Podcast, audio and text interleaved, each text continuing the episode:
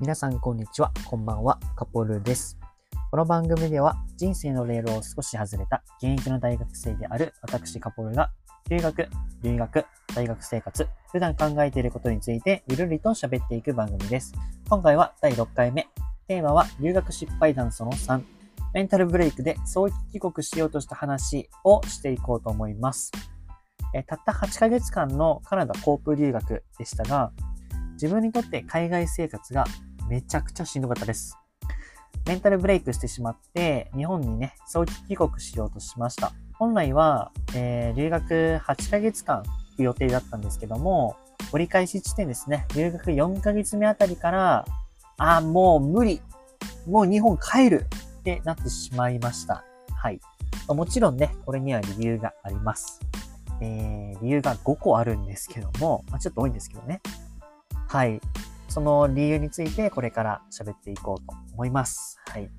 僕ね、強い子なので、1個や2個じゃね、へこたれないんですけど、5個もあったらさすがに、まあ、なんて言うんですかね、へこたれちゃいましたね。はい。まあ、そのね、メンタルブレイクしてしまった理由5個をね、まずは紹介していこうと思うんですが、まず1つ目、初海外で生活になれなかった。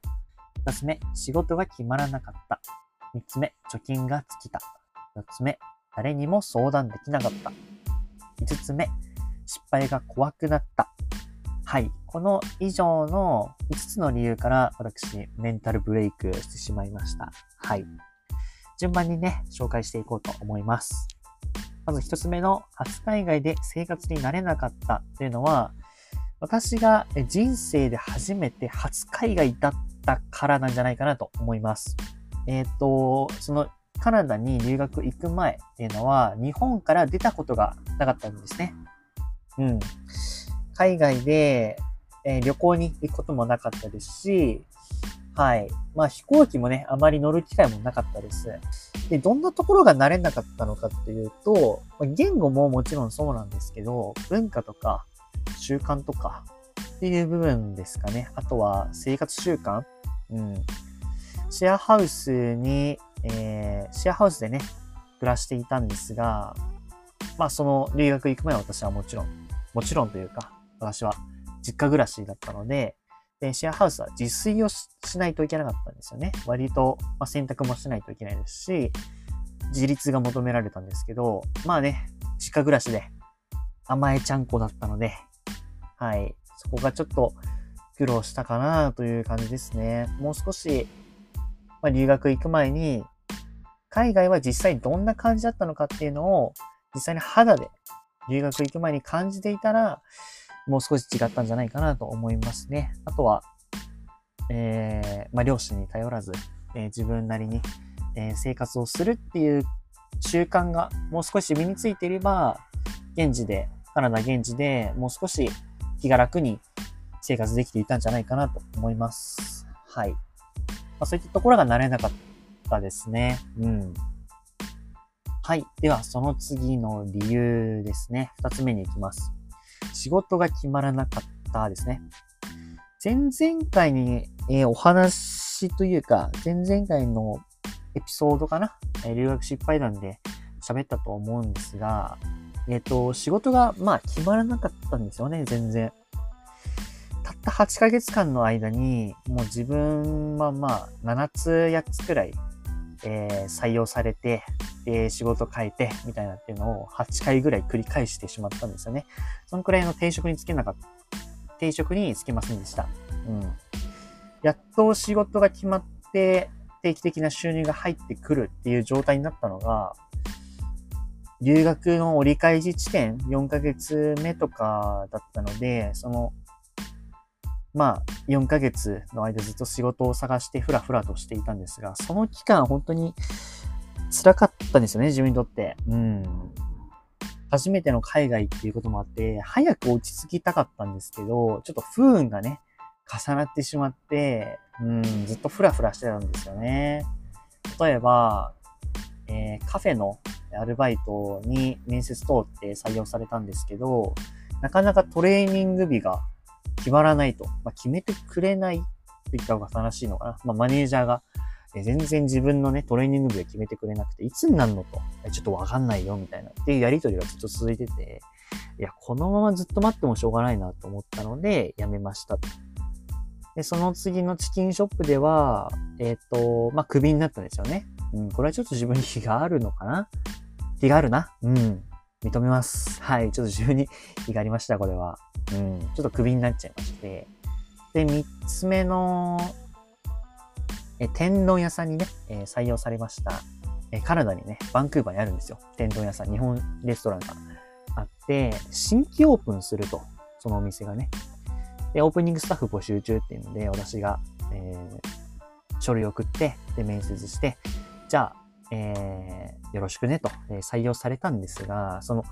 オープニングする日がずれにずれまくったんですよね。まあ、結果的に2、3週間ぐらいずれた、ずれたんですけど、その時はいつオープンするかわからないっていう状態だったので、いや、いつ働けんのと。うん。その時ね、切羽詰まってたんですよ、めちゃくちゃ。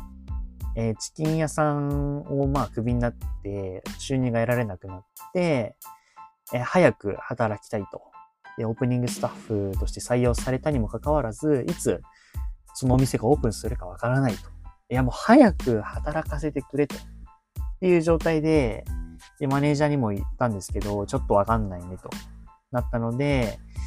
うん、まあ、ここも辞めるしかないかなっていうところで、はい、そのお店も辞めたっていうのを、その繰り返してたんですよね。それが収まったのが、まあ、留学4ヶ月、5ヶ月目っていうところで、ずっと仕事が決まらず、その仕事探してる期間がめちゃくちゃ辛かったですね。うん。はい。で、3つ目の理由なんですけど、貯金が尽きたっていうところで、いや、マジで尽きましたね。うん。まあ、あのー、まあ、両親にね、あのー、連絡して、ちょっと、全然仕事が決まらないから、ちょっとお金を送ってほしいという連絡が、まあ、2、3巻ぐらい続いてて、もう自分的には本当に仕事が決まれば定期収入が入る。えー、時給も高いのでね、えー、1600円ぐらいするので、時給にしたら、カナダは。まあ、仕事が決まっちゃえば、もうアルバイト代だけで生活できたんですけど、まあ、今さっきお話ししたように、全然仕事が決まらなくて、で、そのお金送ってほしいっていうの連絡が続いてて、いや、俺これ何しに来たんだろうなっていう感覚がずっとあったんですよね。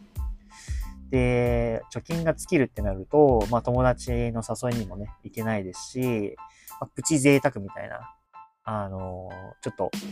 いいやつ、いいお肉買うとか、ちょっと今日は奮発して美味しいもの食べるとかね、そういうのも全然できなくて、ストレス溜まってたんですよね、お金がないっていうことに対して。っていうので、本当に貯金がつきました。うん。銀行口座が、あのー、まあ、マイナス表示になるぐらい、あの、貯金が尽きちゃいました。あの時はマジで、いやーもうマジで帰ろうかなと、本気で悩みましたね。うん。本当に帰ろうと決心するんですよね、その後。はい。で、三つ目の、はい、貯金が尽きたっていう理由でしたと。じゃあ次どんどんいきます。四つ目の、まあ、誰にも相談できなかったというので、なんて言うんでしょうね。うーん。まあ、相談できなかったというと、まあ、語弊があるんですけど、なんかその自分の状況と似てる人が本当にいなくって、その時。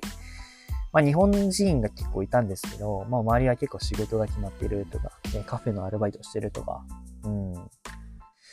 ていうので、なんか自分と同じ状況の人が全くいなくて、なんか参考に、えー、なんて言うんだろうな。ロールモデルがいなかったんですよね。なんかどうが自分頑張ってんだけど、これ以上頑張んないといけないのかとか、すごい考えてたんですね、その時。うん。で、ちょっと誰にも相談できず、で、まあ学校行けば日本人会えるんですけど、まあ、英語勉強しにね、来てるので、やっぱそのなんか、なんだろう。まあ、自分もね、ちょっと良くなかったなと、素直になればいいのにって思ってたんですけど、なんか、日本人と日本語でちょっと会話したくないみたいな。せっかく海外いるのに、英語勉強しに来てるのに、えー、そうやってね、日本人とあんまりそれ見たくないみたいな。いや、小さいやつだなって今ならね、思うんですけど、その時はね、あの、ちょっと、そう思ってたので、なかなか相談できる人がいなかったんですよね。で、シェアハウスも、まあ私シェアハウス住んでたんですけど、えー、同居人がもう社会人、えー、みんな、えー、普通に、えー、28歳、まあ、30歳あたりかな。で、みんな働いてて、で、ドネイティブなんですよね。もうアメリカ人、カナダ人、2人。で、イラン人はまあ、あの第二言語ですけど、第二言語ね、英語学んでたんですけどもう、めちゃくちゃ英語が上手くて、自分のその、たどたどしい英語はまあ伝えられるんですけど、その返ってくるレスポンスが本当に早くて何言ってるかわかんなくて、で、相談できなかったんですよね。もう本当何、相手が、あの、何言ってるのかわかんなかったので、どんどんどんどん塞ぎ込んじゃったっていうのがありましたね。あの時は、うん、なんか自分の場所がどこにもないみたいな、そんな感覚でしたね。うん。はい。で、最後のね、5つ目の理由なんですけど、失敗が怖くなったっていう理由なんですが、あのー、まあ、その言葉の通りですね。うん、なんか、人前で、あのー、なんかもう英語喋りたくないなって思ってしまったんですよね。やっぱ、うん、自分はね、まだあの、英語学んでる身なので、めちゃくちゃ間違えると思うんですけど、そのもう失敗、英語を喋ってなんか恥をかくっていうのがもうなんかできないなってその思った、思っちゃったんですよね。その当時の精神状態的に。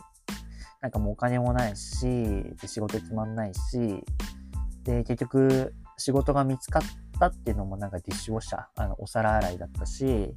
いや、俺マジ何しに来てんだろうなっていうので、なんか本当に、うん、もう失敗する勇気が持てなくなっちゃったんですよね。まあ、あの、留学初日とかはすごい、いや、もうやってやるぞみたいな。あの、せっかく海外来たから、もう自分のやりたいことやろう。もう、理想のね、留学生活があったんですけど、いざ蓋を開けてみたら、いや、金がねえっていうね。あの、まさかのオチになっちゃって、えー、ずっと苦しんで苦しんで、で、仕事見つかんなくて、ああ、なんか留学向いてねえなとか、なんかもう人と会話したくないっていう、もうね、そんくらいのレベルまで、ね、ちょっとなっちゃって、なんか慣れ、慣れてないです。かあの、慣れてない海外生活っていうのもあったんで、まあちょっと今ならね、言い訳になっちゃったなって今反省してるんですけど。っていうので、まあ失敗が怖くなっちゃって、じゃあもう、海外で自分のね、挑戦したいことがもうできないってなったら、いや、もう帰るしかないですよね、日本に。うん。ちょっとまあ、し、うーん、まあし、留学生活失敗ではないなと思うんですけど、あなんか、うーん、なんか向いてなかったのかなとか、まあ、いい風に取られると、海外のね、えー、自分にとって初めての海外だったので、あ、海外ってこんな感じだっていう、その視点を得られたっていうのでは、まあ、万々歳でしたけど、うん、まあ、めちゃくちゃね、お金貯めて100万ぐらい自分で貯めて、いざ、蓋開けてみたら、いや、金が 結局なかったと。で、仕事が決まらなかった海外の仕事探しって全然大変じゃんっていうのが分かったのは、まあ収穫でしたけど、自分にとっては悔しい結果だったですね、その時は。うん。っていうので、もう、あ、もう日本帰ろうってなりました、その時は。うん。日本帰ろうってもう、もう無理だ。もうここにいられない。もう帰りたいっていう精神状態になって、で、その次の日、えー、私がね、お世話になってる留学エージェントがいるんですけど、もう留学エージェントの人に、ちょっともう日本帰りますっていう相談をもうしたんですよね。まあ、ただ、あのー、まあ、この話は、あの、次のね、エピソードでお話ししようと思うんですけど、あのー、結論から言うと、まあ、帰らなかったんですよね。留学エージェントに相談をしたことがきっかけで、あもうちょっと頑張ってみるか、海外でっていう気持ちに変化しました。はい。まあ、この話は次の、えー、次回のね、ポッドキャストでお話ししようと思います。ちょっとこのままだとね、長くなっちゃいそうなので、はい、次回に回します。ということで、はい、いかがでしたでしょうか？えー、今回のお話はメンタルブレイクをして早期帰国しようとした話でした。うん、まあ留学失敗なんですね。お金の余裕は心の余裕です。はい。これもう、留学行く、留学に行く人マジで肝に銘じてください。あの、まあ、お尻に火をつけるじゃないですけど、貯金なくなると、まあ、やんなきゃいけないっていう状態になるんですけど、その状態がずっと続くと、いや、もうマジしんどいだけなので、うん、まあ、会う人、会わない人ね、いると思うので、あんまりおすすめはしないです。貯金は十分にね、余裕を持って、留学生活楽しんでいったらいいんじゃないかなと、個人的には思います。はい。ということで、今回は以上です。では、次のポッドキャストでお会いしましょう。バイバイ。